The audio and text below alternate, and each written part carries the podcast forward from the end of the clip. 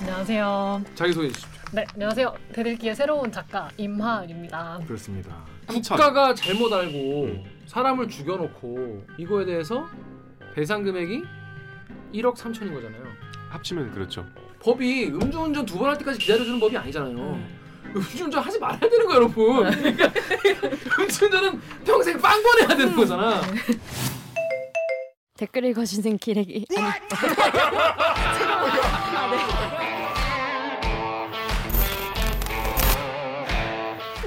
슨 댓글 힘든데 읽어주는 기자들 찔렀네. 기레기 아닙니다 지금 여러분은 본격 KBS 소통 방송 댓글 읽어주는 기자들을 듣고 계십니다.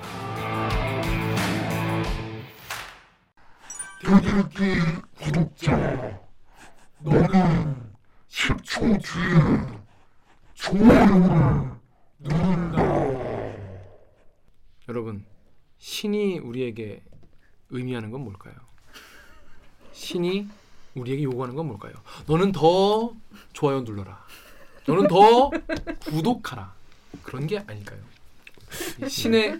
고지를 들으셨다면 구독과 좋아요 버튼 누르세요. Dynamic Korea입니다. 쏟아진 뉴스의 홍수 묻힌 뉴스 소개해드리는 묻힌 뉴스 브리브리 브리핑 시간입니다. 빠밤. 정유 작가 인사부터 하시죠. 아, 저 인사를 이렇게 또 따로 해요? 어 빨리 해, 빨리. 해. 어, 네, 안녕하십니까. 자- 작가 정혜주입니다. 알겠습니다. 자, 저 저기 어떤 됩니까?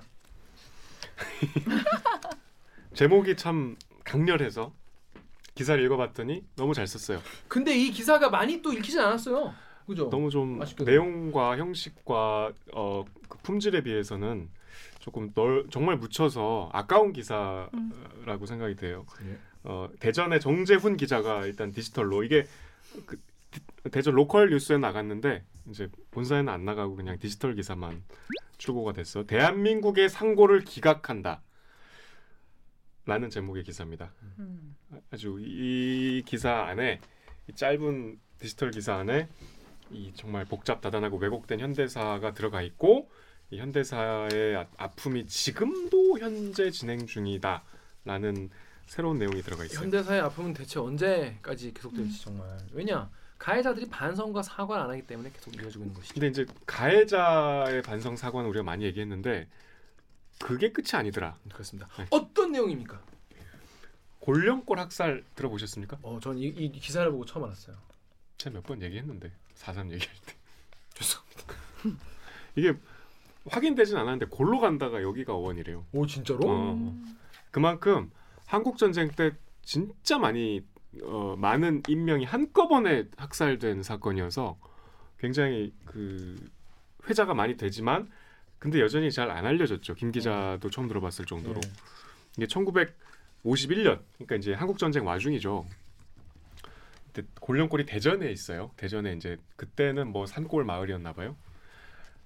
1951년이면 한국 전쟁이 이제 치열한 국면을 이제 좀 지나갔을 때인데 그때 대전 형무소에 전국에서 이렇게 이제 이감된 수, 그 수용인들 특히 이제 4.3 음. 그다음에 여순 사건 이게 뭐 같은 이제 사건이지만 크게 보면 그러니까 제주도에 있다가 제가 그때 책 읽기 때 말씀드린 대로 제주도에 이제 공간이 부족하니까 사람을 빨갱이라고 잡아들였는데 음. 음. 수용할 데가 없어.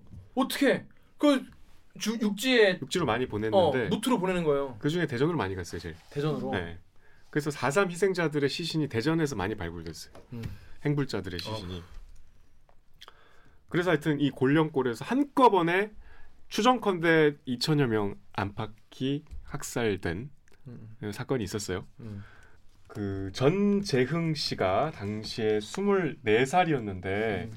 군법회의에서 좌익 세력으로서 그러니까 전재흥 씨가 좌익 세력으로 음. 우익 인사를 살해한 혐의로 어, 사형을 선고받고 총살돼요. 음. 그러니까 이제 골령골에서 이제 희생되신 거죠. 그렇게 이제 돌아가셨는데 그분 딸이 그러니까 이제 전 미경 씨가 지금은 어 74살이시래요. 음. 전 미경 씨가 이게 이제 아버지가 억울하게 죽었다. 음. 아버님 아버님 뼈는 다 부서지고 이 한을 어떻게 풀어야 해?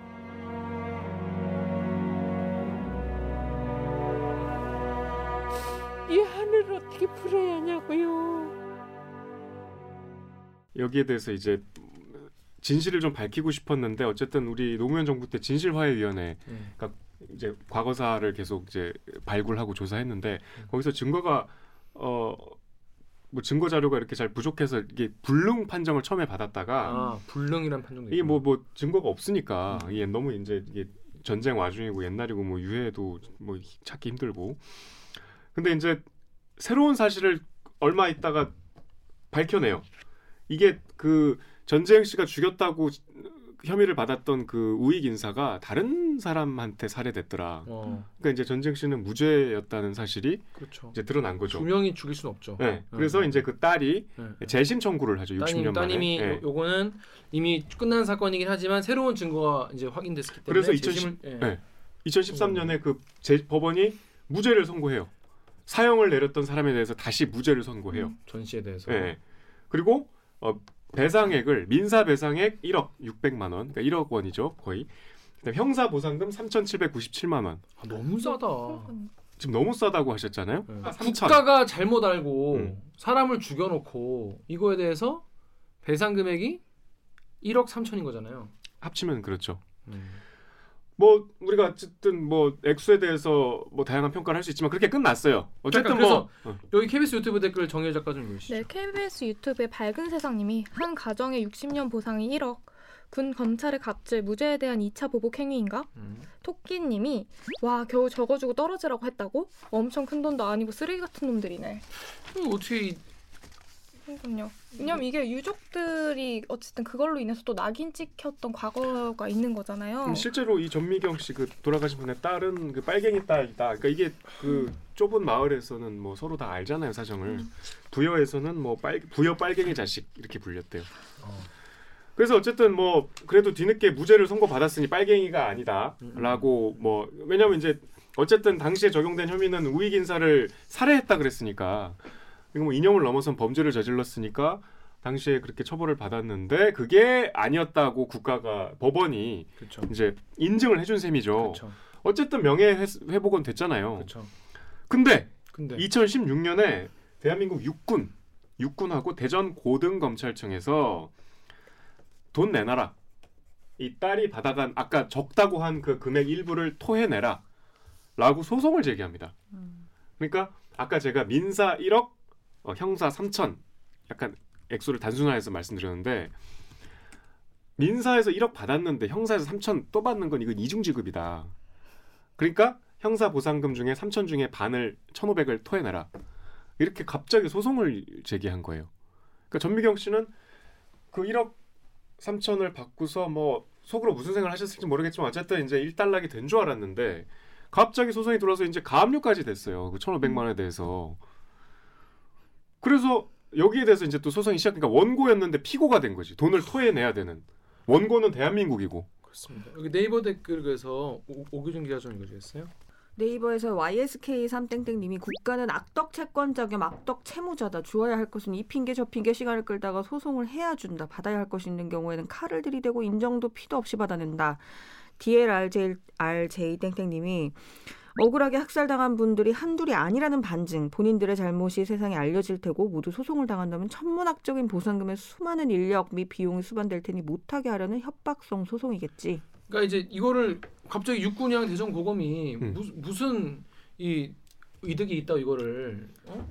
소송하겠냐 생각해봤는데 생각해보니까 자기들이 이렇게 잘못한 게 한두 가지가 아닌 것이죠. 이, 이분만 이렇게 억울하게 돌아가시는 게 아닐 것 같으니까.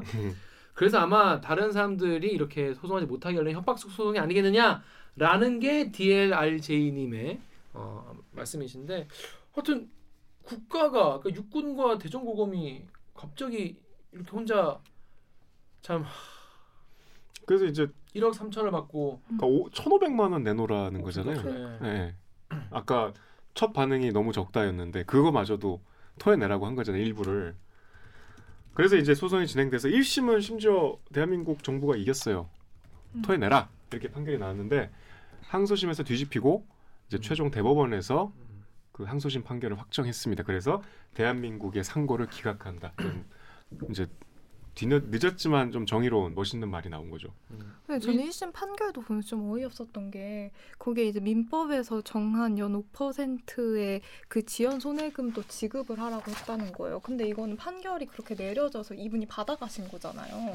근데 그거를 어쨌든 그러면 그 판결 과정에서 문제가 있었다는 건데 그거를 지연 보상금까지 지연 손해금까지 이분한테 내라고 했다고 1심에서는. 진짜 어렵네. 그래서 이제 대법원 판결문을 보면 이제 정재영 기자가 제공을 해줬는데 어, 이 대법원이 참 이 국가의 최후의 정의의 보루잖아요. 맞아. 그러니까 우리가 네, 사법농단 때 분노했던 거는 그 대법원이 그렇죠. 그래서 그랬다는 거였는데 어쨌든 음, 이 판결문에서는 참 대법원의 존재 이유가 드러나요. 음. 준엄하게 꾸짖어요.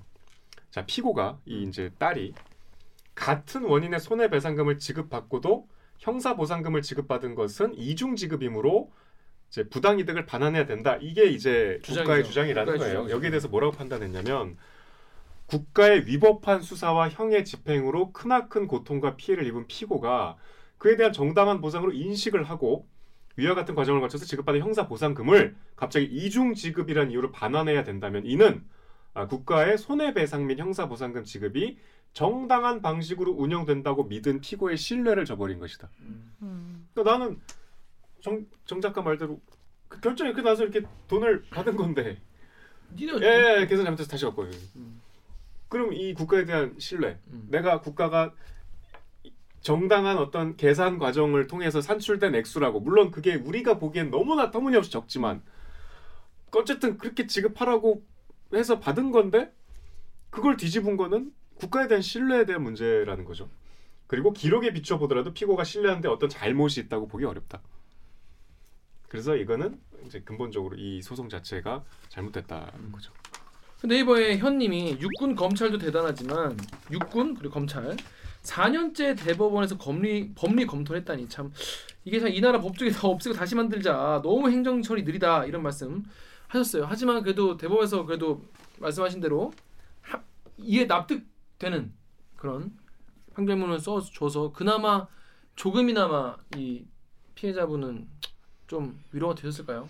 2013년부터 이제 2021년까지잖아요. 네. 이게 그 정말 긴 시간 동안 소송이 진행된 셈인데 막 새로 시작되고 생각지도 못한 소송이 나오고 그 이분은 이제 인터뷰에서 이게 실제로 자살까지 생각을 하셨대요 그 과정에서 그리고 마지막으로 이제 이 골령골에서 저 인터뷰에서 하신 말씀이 참 이게 참 자 이렇게 말씀하셨어요.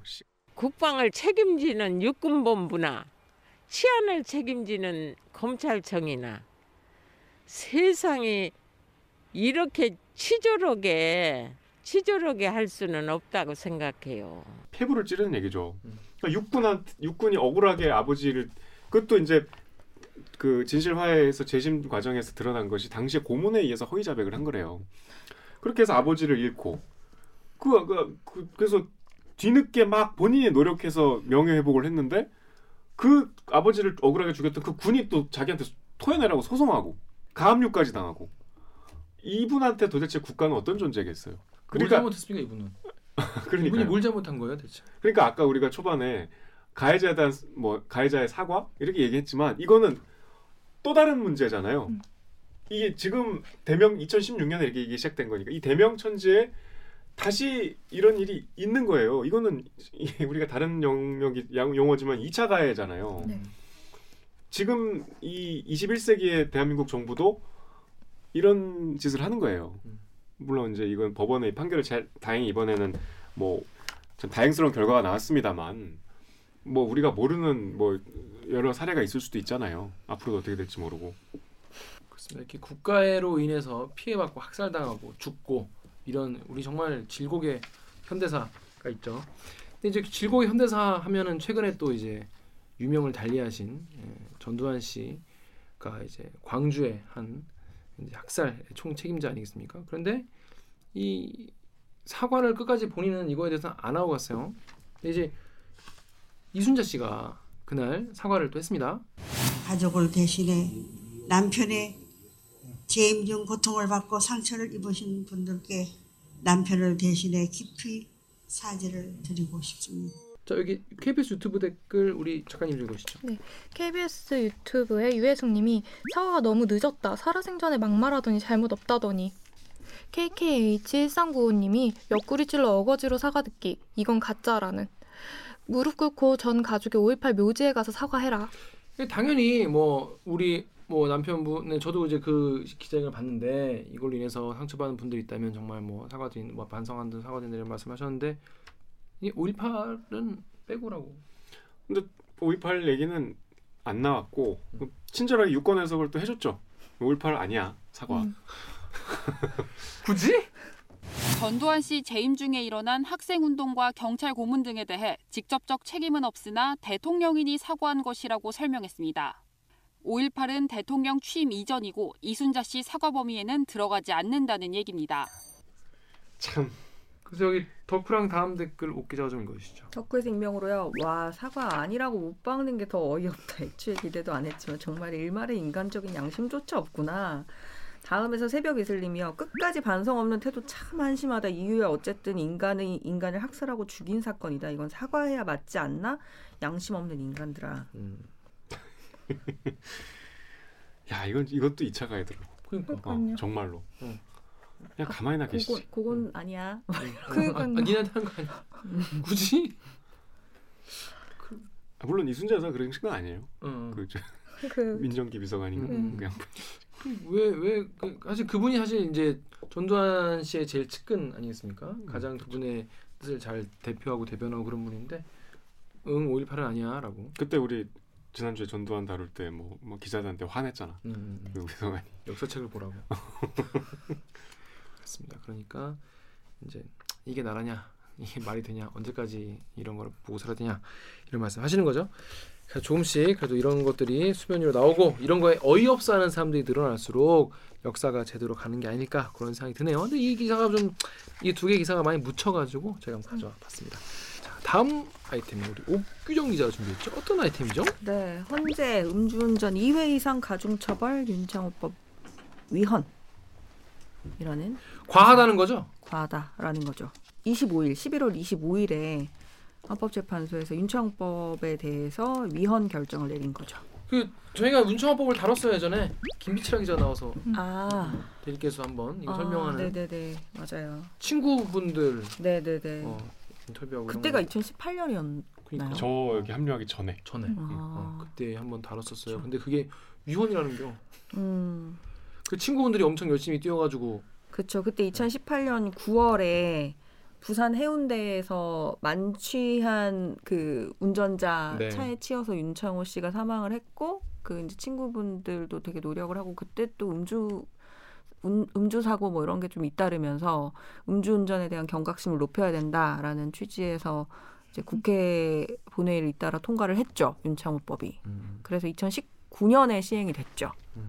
자 그런데 이게 왜 헌재에 가게 된 겁니까? 이게 배경부터 잘 그러니까 사실 이게 이게 제정된 대, 제정되고 막 그럴 때는 네. 막혀질거렸는데 그 다음부터는 잘 이제 정도가 그러니까 나왔어요. 이게 윤창호 법이라는 게 따로 있는 게 아니라 도로교통법인 그렇죠. 거거든요. 음. 거기에 이제 가중처벌 조항이 있는 건데 음. 그 가중처벌 조항에 음주운전을 뭐 2회 이상 했을 때 음. 그러니까 기존에는 이제 3회였던 거를 2, 2회 이상 했을 때 형량을 2년 이상 5년 이하 그 다음에 천만 원에서 5천만 원 이렇게 벌금도 강화를 한 거예요.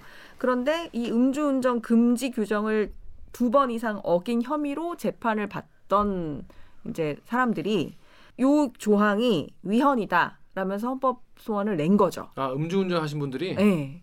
그래서 이건 심사를 해달라고 네. 한 거죠. 어. 근데 그게 그래서- 소급 적용이 되나 보죠 본인들한테? 어, 왜냐하면 지금 이 사람들은 재판을 받고 있는 중이니까. 음, 네. 음, 그렇구나. 그래서 이 조항 자체가 위헌이다라는 음. 거였고 주장이었고 어, 헌법재판관 7대 2 비율로 위헌 결정이 난 거죠. 차, 근데- 위헌이다 7 반대 2. 음. 그러니까 이런 경우에는 사실 우리가 법 전문가는 아니잖아요 네. 기자들이. 근데 우리가 이제 감정적으로는 네. 어, 이게 왜 왜 위헌이야? 음주운전 하면 무조건 나쁘지라고 생각했지만은 헌재 재판관들 다 이유가 있겠죠. 그렇게 일곱. 명이나 그렇게 네. 압도적으로 위원이라고 한 건 다 이유가 있지 않겠습니까? 네, 위헌 결정 이유도 보고 반대 이유도 봤거든요. 근데 우경 기자 딱 봤을 때 뭐가 마- 더 맞는 말? 둘 다 맞는 말 아 진짜. 같이 느껴져요. 어 역시 네. 아무나 하는 게 아니다 언제 아니 근데. 사실은 그 이게 왜 그러냐면 보통 이제 그 결정문 같은 거 헌재에서 나오는 결정문을 보면 반대 이유가 더 상세하게 나와 음, 음, 있는 것 같거든요. 저는 음, 왜냐면 그러니까 7대 2라고 해서 반대 이유를 짧게 다뤄주는 게 아니고 음, 똑같이. 네, 똑같이 반대 이유에 대해서도 되게 이제 중요하게 다뤄주는데 그 반대 이유를 이제 쭉 읽어 보는데 그것도 되게 어. 이, 이 말도 맞는데 그리고 사실 심정적으로는 또 너무 어렵게 된 법이니까. 거니까 만들어진 어, 어, 어. 법이니까 많은 사람들의 노력으로 만들어진 법이니까 음. 이게 국민들의 법 감정을 생각해 보면 음. 헌재에서 7대 2는 좀 너무 과한 비율이 아닌가 이런 생각이 좀 들기도 하죠. 그 댓글 이제 읽어볼게요. 덕후에서는 익명으로 이게 기준이 좀 모호하다. 애초에 계속 수정하려고 이렇게 단순하게 만- 벌 만들었나? 이런 얘기도 있었고 클리앙의 왕 꿈틀꿈틀님은 좀 더 디테일하게 가중 처벌의 근거를 정해라 뭐 그런 얘기인 것 같다 이런 말씀도 있었, 음, 맞아요, 있었어요. 맞아요. 근데 이거 반대편에서는 루리앱의 예비형님은 헌재가 인정했습니다. 음주 두 번 걸려도 그거 삼- 상습 아니야. 약간 박수 치면서 얘기하는 것 같은데. 어.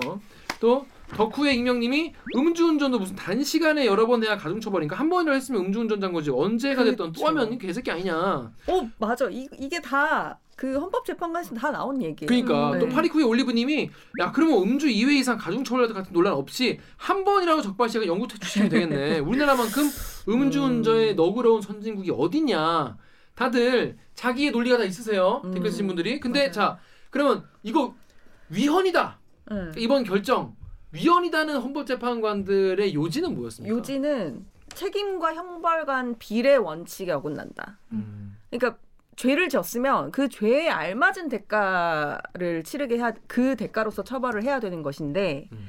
그 죄에 비해서 약간 처벌이 지나친 게 아니냐라는 거거든요. 그, 그 이유는 뭐냐면 첫 번째 두 번 이상 했을 때 가중 처벌이잖아요. 음. 근데 과거 음주운전을 했던 것과 그 다음에 재범 음주운전을 했던 것 사이에 시간 제한이 없다는 거예요. 그러니까 쉽게 말해서 스무 살때 아, 음주운전 하고 에이, 맞아, 이른 맞아. 살에 음주운전을 하면 맞아. 그것도 두 번 아니야. 맞아요. 맞아요. 가중처벌 이거 얘기 되냐는 거예요. 맞아요. 근데 이제 그겁니다. 보시는 분 입장에서는 아 무조건 음주운전은 무조건 이건 살인이야. 네. 그러니까 무조건 가중처벌 오케이라고 생각하시겠지만 스물 살에 이걸 하고 음, 바로 다음 날 음주운전 한 사람이 더 위험하지 않겠냐는 거예요. 그쵸. 맞아요. 어. 그거예요. 근데 이제 얘를 스무 살에 하고 칠십 살에 하고 이렇게까지 극단적으로 하지 극단적으로. 하진 않았고 10년을 예로 들었는데 첫 번째 했을 때 10년 전에 발생 음주운전을 했고 그다음에 재범 때는 음주운전을 이 이, 이 10년 뒤에 했다면 그러면 이게 준법 정신이 현저히 부족한 상태에서 저지른 행위라고 할 수 있냐? 음. 그리고 또 교통 안전을 반복적으로 위협하는 행위라고도 할 수 있냐? 음. 이건 거예요. 근데 네. 그런 얘기가 있잖아요. 음주운전을 안 하는 사람은 있어도 한한 번만 번 하는 사람은 없다. 그렇죠. 음. 재범률이 그거 되게 높죠. 그냥 안 걸리는 거지 계속 했을 거다라는 이야기들이 있잖아요, 사실. 제 생각에는 이거 사실 음주운전은 사실 어려운 주제는 아니기 때문에 각자의 의견이 다 있을 수 있어요. 음. 맞아요, 제 생각에는 이게 법이 음주운전 두 번 할 때까지 기다려주는 법이 아니잖아요. 네. 음주운전 하지 말아야 되는 거야, 여러분. 그러니까 음주운전은 평생 빵번 해야 되는 거잖아. 빵번 해야 되는 게 정상인데 빵번을 안 하고 하니까 지금 그러는 건데, 그러니까 이미 사람들이 음주운전 두 번 뭐 이게 뭐 기간 이게 생각하는 것 자체가 조금 좀 어, 그만큼 음주운전 위험하다는 거야. 그래서 이게 법이 그- 법안의 취지인데. 현직 부장 판사가 코트넷에 그런 얘기를 썼더라고요. 이제 본인이 지금 관련해서 이제 재판을 하고 있는데 이 헌재 발상은 평생 음주 전과자라는 낙인을 가지고 가는 게 부당하다는 취지로 얘기한 걸로 이해된다. 음. 그건 안, 그렇게 얘기하면 안 되는 거 아니야? 이런 식으로 썼더라고요. 그래서 10년 정도 안 걸렸으면 다시 음주운전을 해도 된다는 그런 잘못된 시그널을 주는 게 아니냐? 음, 거꾸로 말하면. 네, 거꾸로 얘기하면. 그래서 음주운전으로 인해서 무고한 사람이 희생되는 걸 막기 위해서 우리가 사회적 합의를 이뤄낸 건데 이걸 무시하고 법적인 안정성에 큰 혼란을 준 음. 어, 결정이었다. 이런 비판을 하더라고요. 그 기간에 대한 그 차이가 가장 그 그게 첫 번째고 그다음에 또 하나는 뭐냐면 이게 같은 음주운전이라고 하더라도 죄질이 다르다는 거예요. 그러니까 과거에 그 뭐 위반 전력이 어 그러니까 그 혈중 알코올 농도 수준이 재범이랑 과거랑 또 다를 거고 어, 어, 그리고 뭐 운전한 차량 뭐 이런 것도 다를 거고 사람을 쳤느냐 뭐 어떻게 했느냐 뭐 이런 위험 정도가 되게 다를 거 아니에요. 근데 그거를 일률적으로 재범을 했을 때 더 무겁게 처벌을 하는 것이 음. 이런 그 아까 말씀드렸던 책임과 형벌관 비례 원칙에 맞다고 볼 수 있냐 아. 이런 거죠. 그러니까 쉽게 말해서 음. 그러니까 여러분 저는 무슨 입장이냐면은 한 번에도 그냥 다 감옥에 넣어서 음. 하겠다 이런 입장이에요. 저는 음. 개인적으로. 근데 그이 헌재 재판관님들의 말씀이 뭐냐면 진짜 심, 스무 살때 음. 친구들하고 진짜, 진짜 맥주 딱 한 잔. 밥 먹, 고기 네, 먹다가 네, 네. 고기 먹다 너무 느끼해서 맥주 딱 한 잔 했는데 하다가 운전도 절대 했어. 근데 이거 해, 불어가지고 음. 걸렸어. 걸려가지고 네. 걸렸어. 그리고 10년 뒤에 이 사람이 40살이 됐어. 회식 갔는데 후배들하고 술 먹는데 아, 음. 그냥 넘어갈 수 없어. 이게 짠만 하고. 짠, 그치. 어, 음. 근데 이분은 0.03 정도 가까스로 딱 나. 겨우 했는데 집에 가니 또 걸렸어. 음. 그 사람이랑 음, 갔냐. 뭐 서른 살 때 완전 취해가지고 사람 치고, 치고, 예. 그리고 그것 때문에 뭐, 초, 뭐 초범이어가지고 뭐 어떻게 되고 뭐 해가지고 뭐 해가지고 뭐 한 몇 년 후에 나왔어. 몇 년 후에 그 나온 날 또 먹고 또 사람 또 쳤어. 그거랑 다르다. 다르다. 재질이 다르다. 둘 다 강하게 하면 안 되나요? 근데, 근데 이제 그 비례 원칙에 안 맞다는 무슨 말씀인지 그쵸. 알겠어요. 근데 왜냐하면 이제 그 형 자체가 2년 이상 법정형 하한이 음. 정해져 있는 거니까 엄청 무거운 거긴 하잖아요. 그러니까 이- 2년 이상이라고 돼 있으면 무조건 2년은 줘야 된다라는 건데 음, 원래대로라면. 근데 이제 반대 이유는 사실 그건 죄질에 따라서 법정에서 조절이 가능하다. 그러니까 뭐 집유나 선고 유예 같은 것도 충분히 줄 수 있고. 그쵸. 집행을 유예할 수 있으니까. 네, 그렇죠, 그렇죠. 네. 그래서 그런 거는 이제 충분히 가능한 거 아니냐 이런 이제 반대 이유가 있는 거죠. 저희 지금 뭐 반대로 같이 말해버린 것 같은데 아무튼. 네, 바- 반대 좀 이따 얘기할게요. 어, 좀 네. 되게. 그그 두 가지가 가장 핵심인 건가요? 네, 요 두 가지가 어, 요두 가지가. 네. 이- 이번에 음. 아그 그 윤창호법은 위헌이다라는 어, 재판관님들의 네. 이 재판관들의 요지다. 요지. 그런데 아니다. 합헌이다. 윤창호법 뭐가 문제인데? 음. 아니 그렇게 되게 조금씩 어긴 사람은 강하게 처벌하고 사람 다치게 한 사람 더 강하게 처벌하면 되지 아. 않냐? 제 생각은 좀 그런데 이제 이게 합헌이라는 재판관들의 의견도 있을 거 네, 아니에요? 반대 이유는 조금 긴데요. 음. 좀 구체적으로 설명을 드리면 우선은 이 조항은 윤창호 사건을 계기로 음주운전을 근절하고자 만든 그래, 것이다.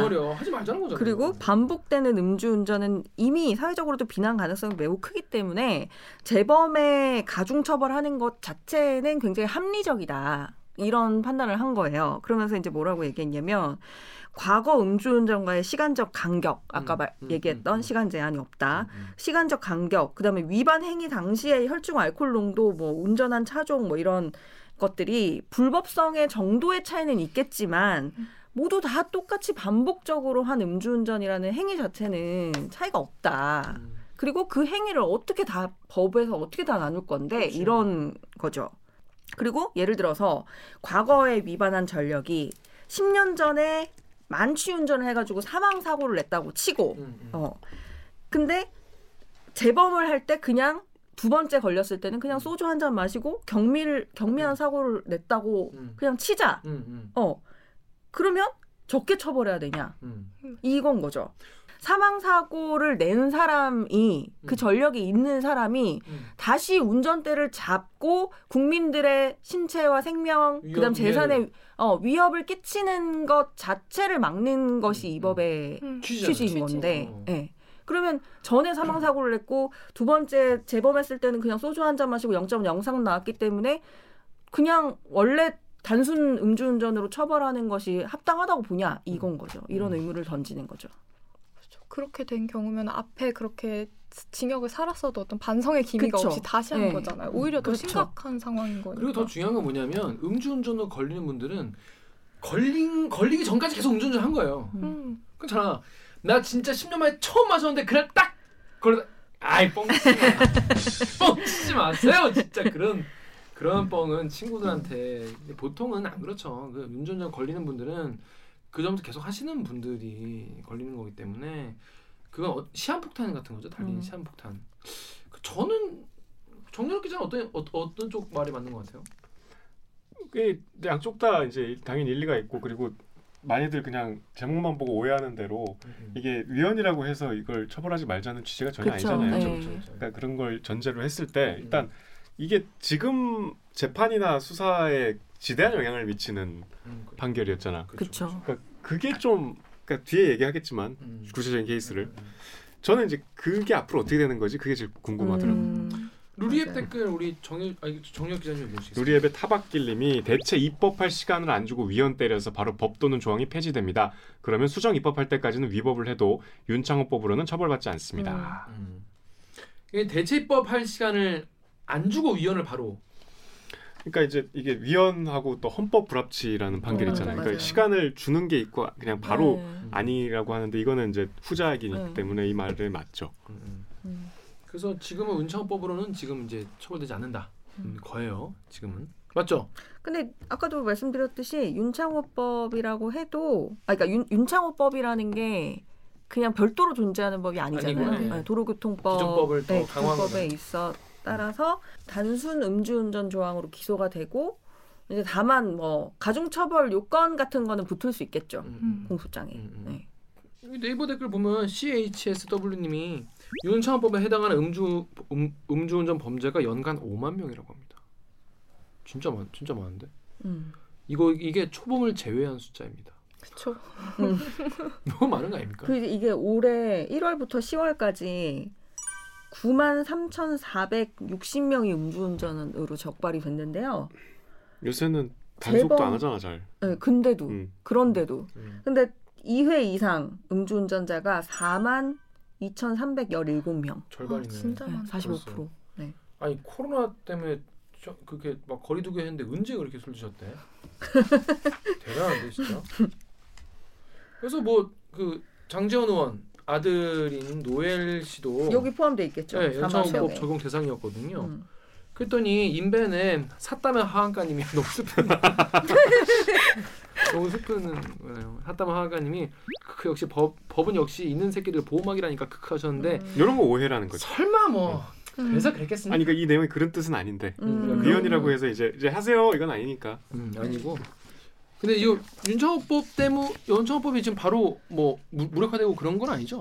윤창호법 자체는 이제 없어지는 위헌 판결 위헌이니까 무력화돼요. 그 효력이 없는. 건데 이제 국회에서. 네, 대체 입법을 지금 해야 되는 상황인 거고 여기도 보면은 행위별로 좀 세분화를 해야 된다는 취지로 네. 읽히기 때문에 국회에서 이제 뭐 전범과 후범의 식차를 얼마나 둬야 되는지 그러니까 혈중 법 알코올 빡세질 수 있는 거예요. 그렇지 네. 그렇죠 혈중 알코올 농도는 어느 정도 기준으로 어떻게 처벌하는 게 맞는지 이런 거 아마 다 나누겠죠. 그렇습니다. 오히려 이 음주 음주운전 여러분 그 오늘 올라온 한문철 TV 한문철 아하. TV를 그냥 오늘자 한문철 TV 레전드라고 음. 뭐가 올라왔는데 그 다음에 더 레전드가 올라온 거예요. 그래서 이름을 레전드 TV로 바꿔라.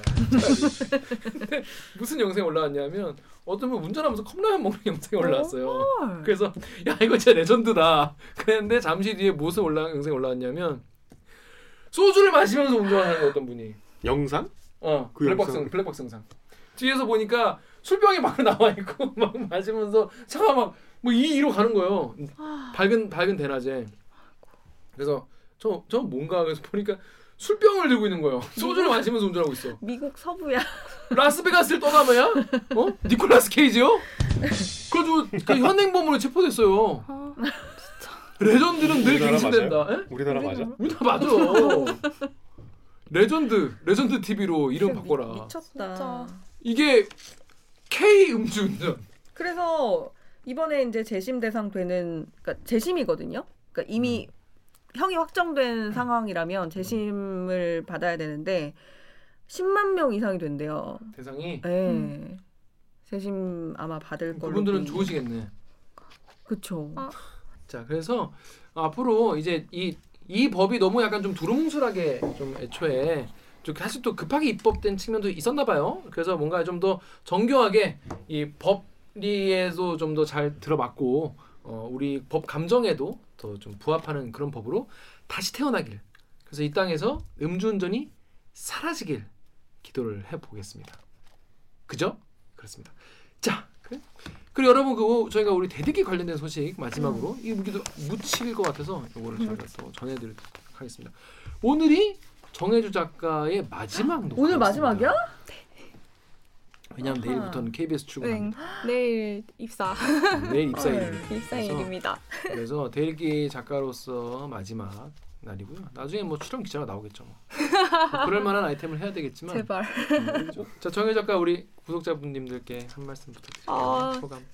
어, 제가 그때 처음 들어왔을 때 영상을 얼마 전에 다시 이렇게 뜨는 거예요 알고리즘에. 근데 그때 이제 아, KBS 유튜브가 야 너 이제 그만 두지 이거 봐 이러면서 보내줘. 그래갖고 이제 다시 봤는데 제가 그때 KBS에 오고 싶은 이유 중에 하나가 대디기를 보면서였다라고 이야기를 했더라고요. 그럼 구라를.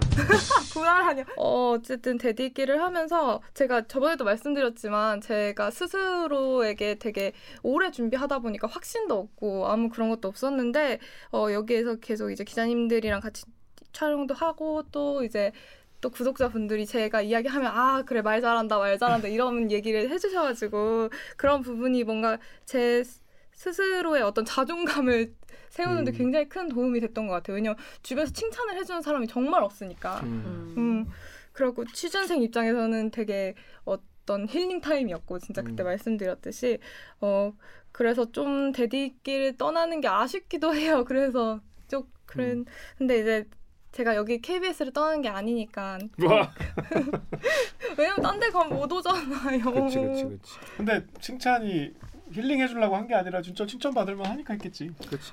그래서 꼭 데디기에 이제 올만한 아이템을 하, 해서 여기 다시 출연을 하고 싶다 이런 얘기를 드리고 싶었습니다. 그렇습니다. 우리 정유 작가 그동안 너무 고생했습니다. 유정이도 한 말씀 해줘. 또 보자. 네. 또 만나면 꼭. 정유 기자도 한 말씀. 이제 뭐 작별 인사. 일상에서 계속 주시하고 있겠다. 난 아직 사회부 야근을 하기 때문에 어. 사회부에서 보자. 음. 그냥 우리 복도에서 만나는 사이가 됐어. 자, 그렇습니다. 정유 작가는 나가세요. 네. 그리고 이거를 안녕히 계세요, 여러분. 전 이 세상의 모든 굴레와 속박을 벗어던지고 제 행복을 찾아 떠납니다. 자, 여러분 그래서 저희가 정유 작가가 나가시면 그 자리에서 또 함께 뭐- 대기를 만들어 가주실 분이 저희가 이번에 새로 어, 작가님을 모셨습니다. 자, 바로 그- 이렇게? 굉장히 높은 경쟁률을 뚫고 모셨어요. 대일기에 입성한 새 작가님 임하은 작가님 모시겠습니다. 어서 오세요. 어서 오세요. 안녕하세요. 벗으면 돼서. 다 되게 어색한 사이 되겠습니다. 첫 출연. 빠밤. 안녕하세요. 자기 소개해 주십시오. 네, 안녕하세요. 대들기의 새로운 작가 임하은입니다. 그렇습니다. 어떻게 해서 오게 됐습니까? 아, 아 여기가 언론인을 키우는 가장 엘리트 코스라. 한명그 쏙집게 코스. 네. 응, 꼭 쏙집게 아카데미. MBC, KBS 나왔으니까 이제 SBS 가면 되잖아요. 그렇죠. 순, 아. 순서인데 S 쪽이 이제 받아줄지는 나중에. 이제 KBS, KBS랑 MBC 지원하면 안 돼요. 왜요? 저희 SBS만 세 개를 지원한대요. 음, 그렇게 지금 정리가 되거든요. 됐어요. 우리의 아, 장학 차원에서. 그렇지. 인피니티 스톤을 모으고 있는데 그 스톤을 다 모으기 위해서 M이랑 K는 못 가요 이제. 참고하겠습니다. 네, 참고하시고 그래서 어떻게 좀 하고 싶은 얘기 이제 구, 구독자님께 앞으로 어떻게 해가겠다 이런 포부 포부요? 한 말씀 포부. 음, 길게 하셔도 돼요. 아, 나 면접 또 보네. 일단 대들기 성덕이 된 기분이어서 되게 좋고요. 보시는 분이라고 합니다. 네. 음. 정 작가님의 뒤를 이어서 앞으로 잘 하겠습니다. 감사합니다. 지금은 이렇게 이제 뻔한 멘트밖에 안- 못 하고 있지만 나중에 이제 입이 풀리면 입이 풀리면 잘 하실 거라고. 원래 진짜로 그냥 즐겨 봤어요? 어떤 거를요? 대들기를? 네, 원래 이렇게 좋아했어요, 진짜로? 네, 유머 코드가 잘 맞대요, 이거는. 그래요? 네. 음. 아, 어제 저희 엄마도 좋아하셔가지고 아, 전화. 어머님이 저- 우리 대리기를 보세요? 네네 아주 좋아하셔가지고 어제 어. 갑자기 전화가 밤에 오셨어요. 그래서 하나 나는 네 인생이 너무 부럽다. 그 정도냐고. 그러면서 그냥 취업 천천히 해라 하셔가지고 갑자기요? 엄마가 악담을 하는 경우는 또 엄마가 취업 괜찮으니 천천히 하렴. 왜냐? 되게 때리기 경 나오게. 벌써 인생 성공했다. 네, 이렇게. 아, 그래서 이제 어머님의 그런 기대를 저희가 잘 받아 안아서 어, 예, 종국적인 최종적 단계의 성공까지 저희가 잘 모시고 어, 가도록 하겠습니다. 임 작가님이 시, 실망 안 하게 우리가 되게 좀 열심히 하겠네. 우리 열심히 해야지. 들어가 봤더니 자식들 진짜 어? 수위나 엄마랑. 그런 말씀 맨날 나눌 거 아니에요. 실제로 아. 보니까 어떻더라 뭐 이러면서. 아니 난 지금 이런 대화가 너무 웃긴 게 우리가 무슨 은진이랑 해주 된데 뭐 지분이 있는 것처럼 얘기하는 게 너무 웃겨. 아 이따고 해. 해주가 얼마나 웃겠, 웃겠냐고 밖에서. 지금 웃고 있어. 어, 그렇습니다. 그래도 뭐잘 됐으니까 뭐 이렇게 된거 아니겠습니까? 너무 웃긴다. 자 그래요. 아무튼 여러분 이제 앞으로 이 새로 오신 작가님 어떤 모습 보여줄지 많이 기대를 해 주셨으면 좋겠습니다. 잘하실 수 있겠죠? 네, 잘해보겠습니다. 네. 자 그럼 저희는 이번 주 참여 방법 알리면서 마무리하도록 하겠습니다. 기다려 여기 어디 해주 써 있는 거를 임 작가님 읽으시면 되겠습니다. 대들기는 매주 수목 유튜브와 팟빵, 아이튠즈 파티, 네이버 오디오 클립을 통해 이 유튜브 말고 딴 걸로 보시는 분들 많이 계신가 보죠? 업로드 됩니다. 대들기에서 보고 싶은 기자 혹은 다뤄줬으면 하는 기사가 있다고요? 방송 관련 의견은 인스타그램, 유튜브, 팟빵 계정에 댓글을 남겨주세요. KBS의 댓글 맛집. K, 대, 어, 대들기의 구독과 좋아요 꼭 한 번만 눌러주세요. KBS 뉴스 좋았어. 만나요. 안녕.